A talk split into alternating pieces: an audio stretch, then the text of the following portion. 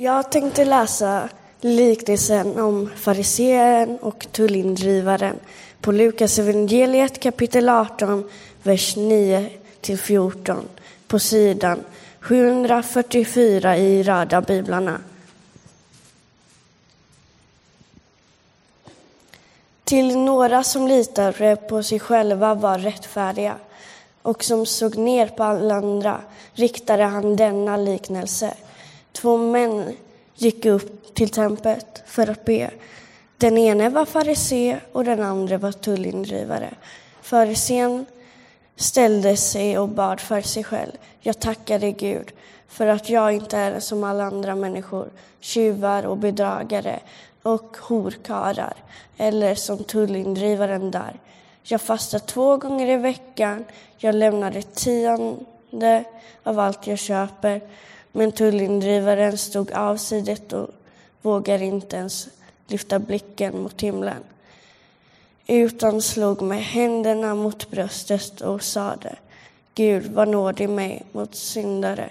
Jag säger er, det var han som gick hem rättfärdig snarare än den andre. Ty den som upphöjer sig ska bli förödmjukad, men den som förödmjukar ska bli upphöjd. Så lyder det heliga evangeliet.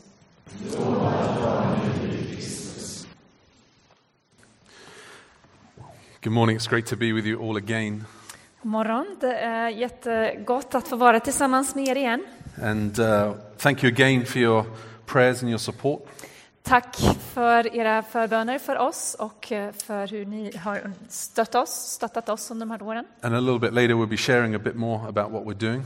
Och lite senare så kommer vi dela lite mer om just hur vårt arbete ser ut. But it's exciting for us to be here.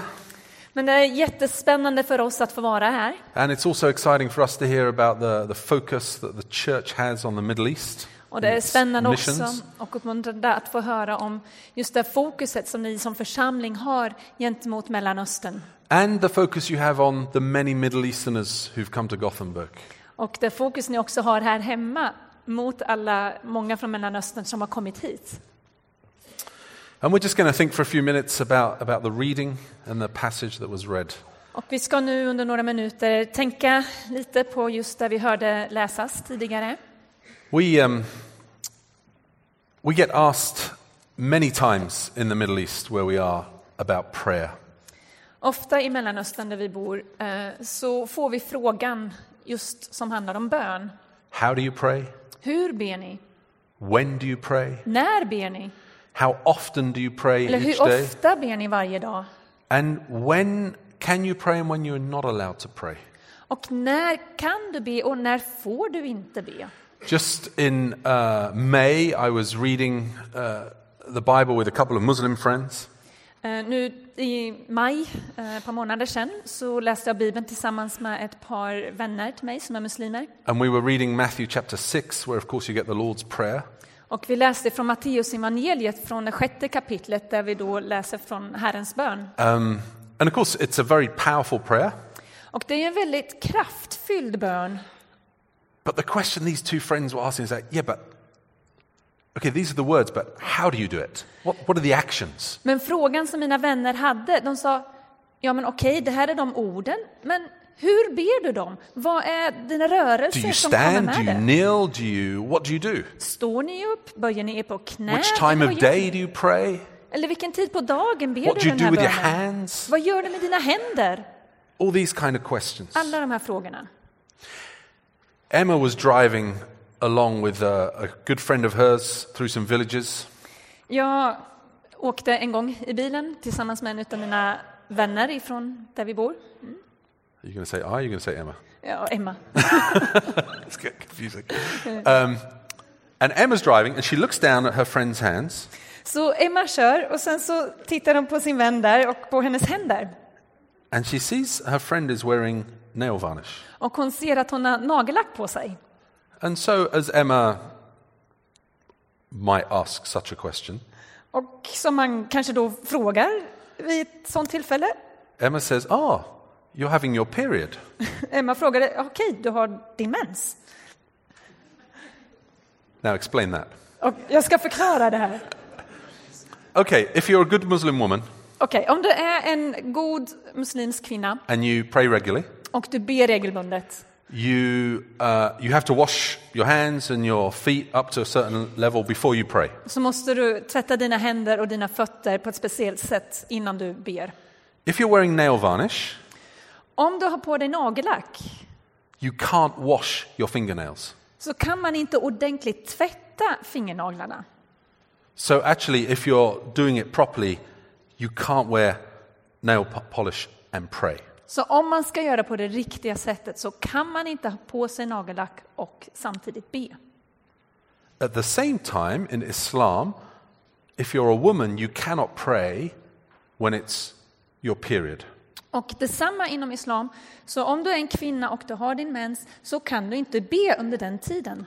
So you'll get a number of women who are like, well, this week I can't pray anyway, let's put some nail varnish on. Så en del kvinnor bara säger, men jag kan ju ändå inte be den här veckan så jag tar tillfället att ha på lite nagellack. So Emma saw the nail varnish and knew exactly what was happening. Så Emma såg nagellacket och visste vad som pågick. And so Emma's friend says, well, what about you? Can you pray when you're having your period?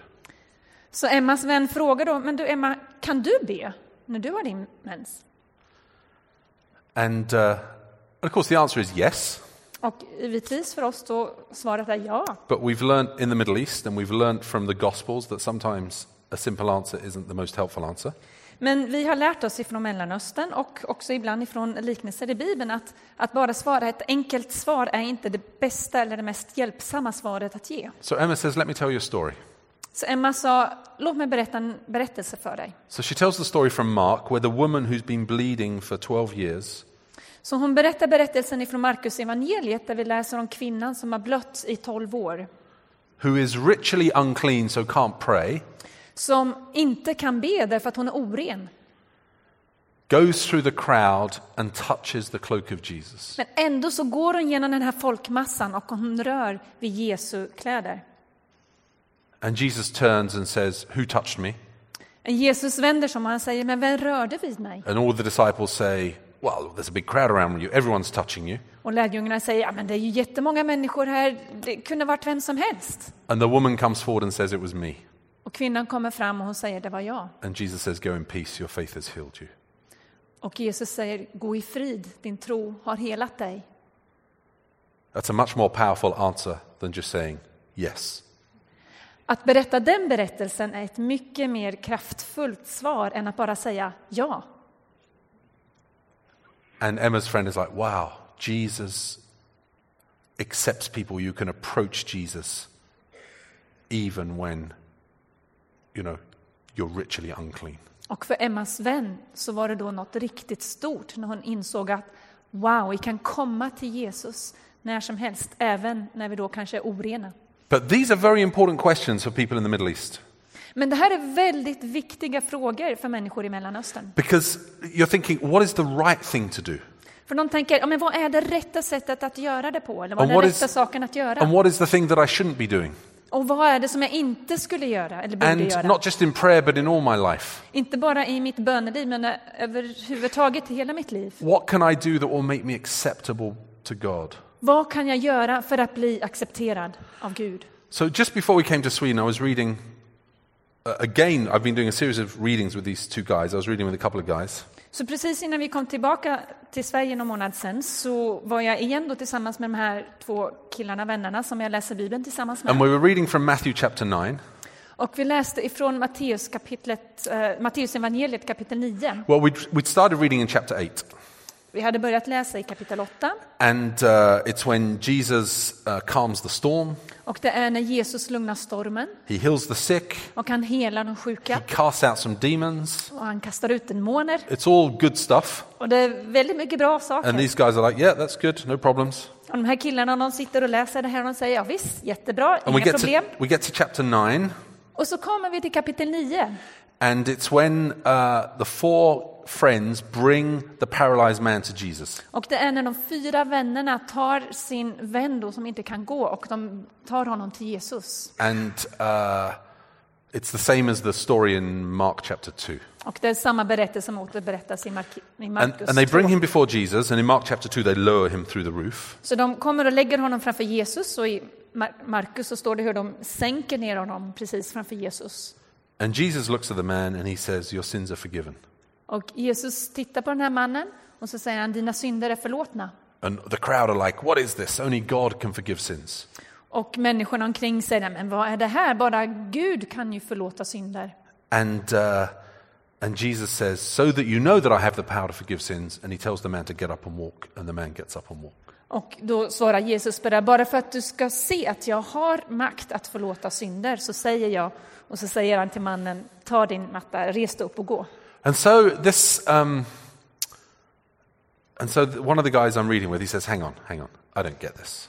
Explain en, this to me." en av killarna då som jag läser Bibeln tillsammans med, han, han sa när vi läste det här, nej men vänta, vänta lite här nu, det här får du förklara mer. And so I'm thinking that he's thinking, how does Jesus have the power to forgive sins? Så jag trodde att han trodde, eller hade problem med det här att Jesus kunde förlåta synder. And so I kind of explained that a little bit. Så jag försöker förklara det där lite mer. And he's like, no, no, no, that's not the problem. Och han sa, nej, nej, nej, det är inte där jag har problem med. I said, what's the issue? Och jag säger, men vad är det då? He said, how could that man's sins be forgiven? He did nothing to have his sins forgiven. Alltså, hur kunde den här mannen få sina synder förlåtna? Han hade ju inte gjort ett enda dugg för att bli förlåten. And I said, well, he came to Jesus and Jesus forgave his sins. Jag sa, nej men han, han kom ju till Jesus och Gud, eh, Jesus förlät hans synder. And he's like, no, no, but he, but he didn't do anything to earn that forgiveness. Men vi sa, nej men han, han gjorde ju ingenting för att förtjäna den här förlåtelsen, sa min vän. And I said, well, maybe all that he had to do was to come in dependency upon to Jesus. Och jag sa, men kanske det enda han behövde göra var att lita på Jesus. And my friend's like, no, no, no, that doesn't count. Och min vän sa, nej, det tror jag inte, det, det räknas inte. And so we talked around in circles for like 45 minutes. Så vi pratade om det här igen och igen, liksom gick om det här i cirklar och pratade om just det här ämnet som var And- svårt för honom. And we didn't get anywhere in the end. Och vi kom inte så jättelångt, även fast vi hade pratat om det ett tag. But why? But these questions about works, about actions, about how to pray, how not to pray are very important questions. Men de här eh, frågorna då om våra handlingar och hur vi ber och hur vi inte ber, det är väldigt viktiga frågor. Common questions in the time of Jesus, common questions in the Middle East today. Det var vanliga frågor, eller många, många hade de frågorna under Jesu tid, men också idag. And sometimes when I get asked, How do you pray? Och ibland när jag får den frågan, hur ber ni? I retell this story from Luke chapter 18, Så återberättar jag berättelsen ifrån Lukas evangeliet but 18. I, I change it very significantly so I don't say that it's a Bible story because it's by the time I've changed it, it's not really. Men jag ändrar den lite grann, så jag säger inte att det är någonting från Bibeln, därför att när jag då har gjort de här ändringarna så är det inte riktigt helt baserat på Bibeln. So I say there's two guys. Men jag sa det här till de här två There's Abu killarna. Mustafa Det är Abu Mustafa and Abu Ahmed. och Abu Ahmed. Okay, and they live in this village. Okej, så jag berättar, det finns de här två killarna då, Abu Ahmed och Abu Mustafa, som bor i en by. And Abu Mustafa, he's kind of an older guy, very well respected, very religious. Och Abu Mustafa det är en eh, äldre kille, eller äldre man, och han är väldigt högt respekterad bland sitt folk och han är rätt så religiös. very generous. Väldigt generös. Abu Ahmed is a bit of a loser. Men Abu Ahmed, han är mer en förlorare. He's, he gets involved in a little bit of crime. He drinks a bit. Har gått, blivit involverad lite grann i det kriminella och han drink, dricker en del. And he's always causing trouble. Och han är ofta en sån här problem, eh, gör, orsakar problem. Abu Mustafa likes to go to the mosque to pray.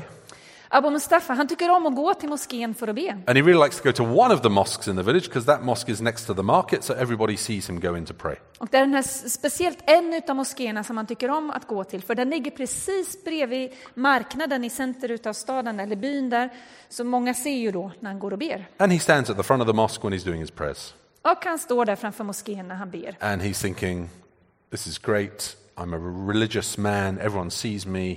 This, my honor will go up. Han säger det här är fantastiskt, många ser mig när jag står här och ber och jag kommer bli ännu mer hedrad. And honor is everything.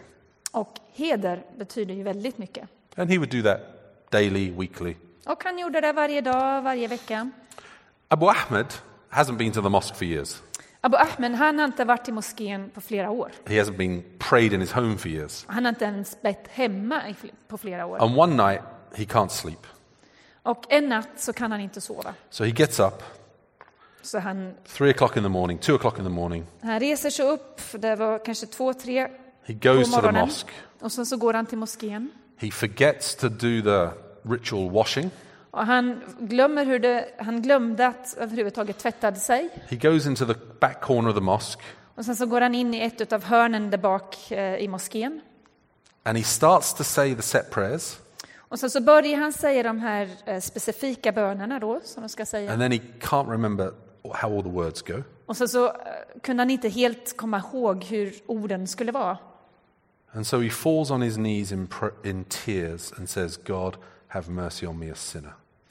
Så han faller ner på knä, tårögd och säger Gud, var barmhärtig mot mig, syndaren. And so I ask my friends when I tell this story, and I say, who out of these two was acceptable before God? Så när jag berättar den här berättelsen då för mina vänner så frågar jag frågan, vem utav de här två männen var accepterad inför Gud? And it's a really difficult question for people to answer. Och det är en väldigt svår fråga för dem att svara på. For most of us sitting here, we're like, well, it's a no brainer. För de flesta av oss kanske tycker, nej men det är väl inte helt konstigt, det är inte så svårt att fundera ut det. But actually, when you're coming from a certain framework of thinking, it's a very difficult question. Men när du kommer från ett speciellt sätt att tänka så är det väldigt svårt att svara på den frågan. That you have to do the things in the right way, but they realize the motivations are different. And how do you reconcile that? För de kommer från ett tankesätt då där man måste göra saker på ett väldigt speciellt sätt och det är väldigt viktigt att man gör det. Men samtidigt så är det ju tydligt att motivationen inte var den riktiga. But anyway, what does all this mean for 20th century Europe? Men Christians, us here today. Vad betyder det för oss här eh, troende kristna i Europa idag, i det här århundradet? I mean, the, how do we relate what's happening in the first century Palestine to, and what's happening in parts of 20th century Middle East to where we are today? Hur relaterar vi till det som hände på Jesu tid då i Palestina och det som händer idag, där vi är idag? Jesus' words were quite clear in the, in the passage that was read to us. Så Jesu ord var ju rätt så tydliga i, det här, eh, i de här verserna då som vi hörde In verse läsas. 9, he says, To some who were confident of their own righteousness and looked down on everybody else, Jesus told this parable. Det står så här, till några som litade på att de själva var rättfärdiga och som såg ner på alla andra riktade han denna liknelse. And then in verse 14, the second half of verse 14, at the end of the parable, Jesus says, For everyone who exalts himself will be humbled, and he who humbles himself will be exalted. Och i vers 14, den andra delen av versen, står det Till den som upphöjer sig ska bli förödmjukad, men den som ödmjukar sig ska bli upphöjd. So, what is Jesus saying to us today? Så vad säger Jesus till oss idag? There are some people here today, or some of us here today, Några av oss här idag, we've been going to church regularly most of our lives. vi kanske har gått i kyrkan regelbundet under större delen av våra liv. We serve in the church. Vi kanske till och med tjänar i församlingen We're serving people in the church. och vi betjänar människor i församlingen We're praying. och vi ber. We're living basically a kind of good life as well. Och vi lever ett ja, men rätt så bra liv.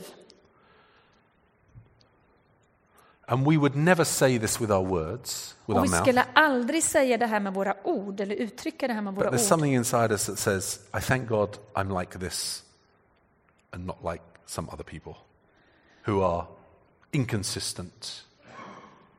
Jag skulle aldrig, eh, eller jag, jag, att vi, vi skulle då inte uttrycka med våra ord, men vi kanske tänker inom oss att ja, jag tackar Gud att jag är som jag är och att jag inte är som den där andra som kanske inte är så regelbunden som jag är. Yeah, or we're not quite like that person who's a bit of, causes a bit of problem sometimes. Eller jag är inte som den där problemmakaren där borta.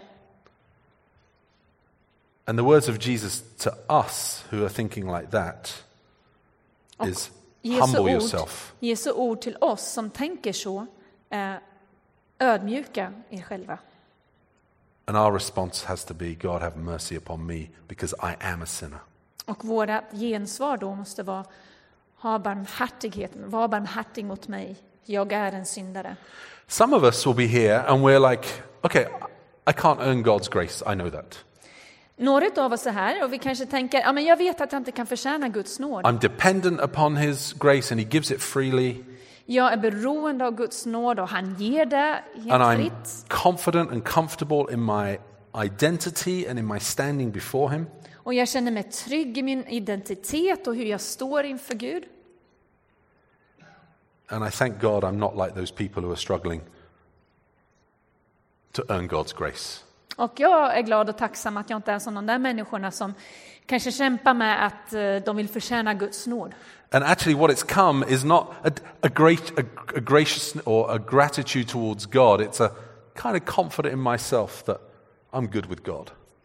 Och det vår attityd visar då är inte, bara, är inte nödvändigtvis att vi har tacksamhet till Gud, utan tacksamhet till att jag känner mig trygg i den jag är, att, jag har, att det är okej mellan mig och Gud. Liksom. It's become about my kind of self identity and feelings, and yeah, I'm comfortable with this. Det, det handlar mer om min egen identitet och mina känslor och hur jag känner mig. And that I don't really need to change because kind of things are fine as they are. Och jag känner att jag behöver liksom inte riktigt förändra mig, för saker är bra som de är. And God's word to us who, th- who are thinking like that Och Jesu ord, eller Guds ord till oss som tänker så, is get on your knees and say, God, have mercy on me because I am a sinner. är att falla ner, på, fall ner på dina knän och säg var barmhärtig mot mig, för jag är en syndare. To humble ourselves and not exalt ourselves over others. Att ödmjuka oss själva och inte upphöja oss själva framför andra, mer än andra. Let's pray, shall we? Låt oss be.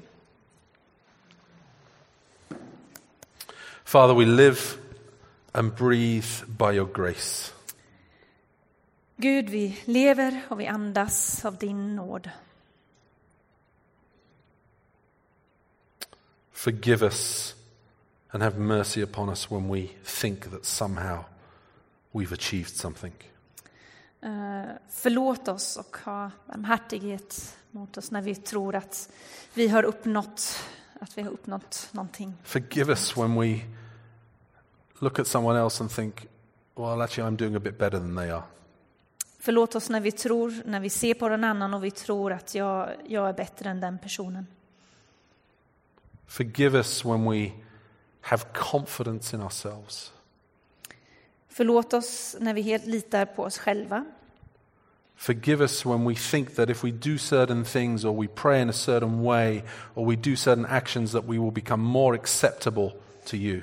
Förlåt oss när vi tror att när vi ber på ett speciellt sätt eller gör på ett speciellt sätt eller uppför, uppför oss på ett speciellt sätt så är vi mer um, accepterade. Have mercy upon us. Ha nåd med oss, var barmhärtig mot oss. In Jesus' name. I Jesu namn. Amen. Amen.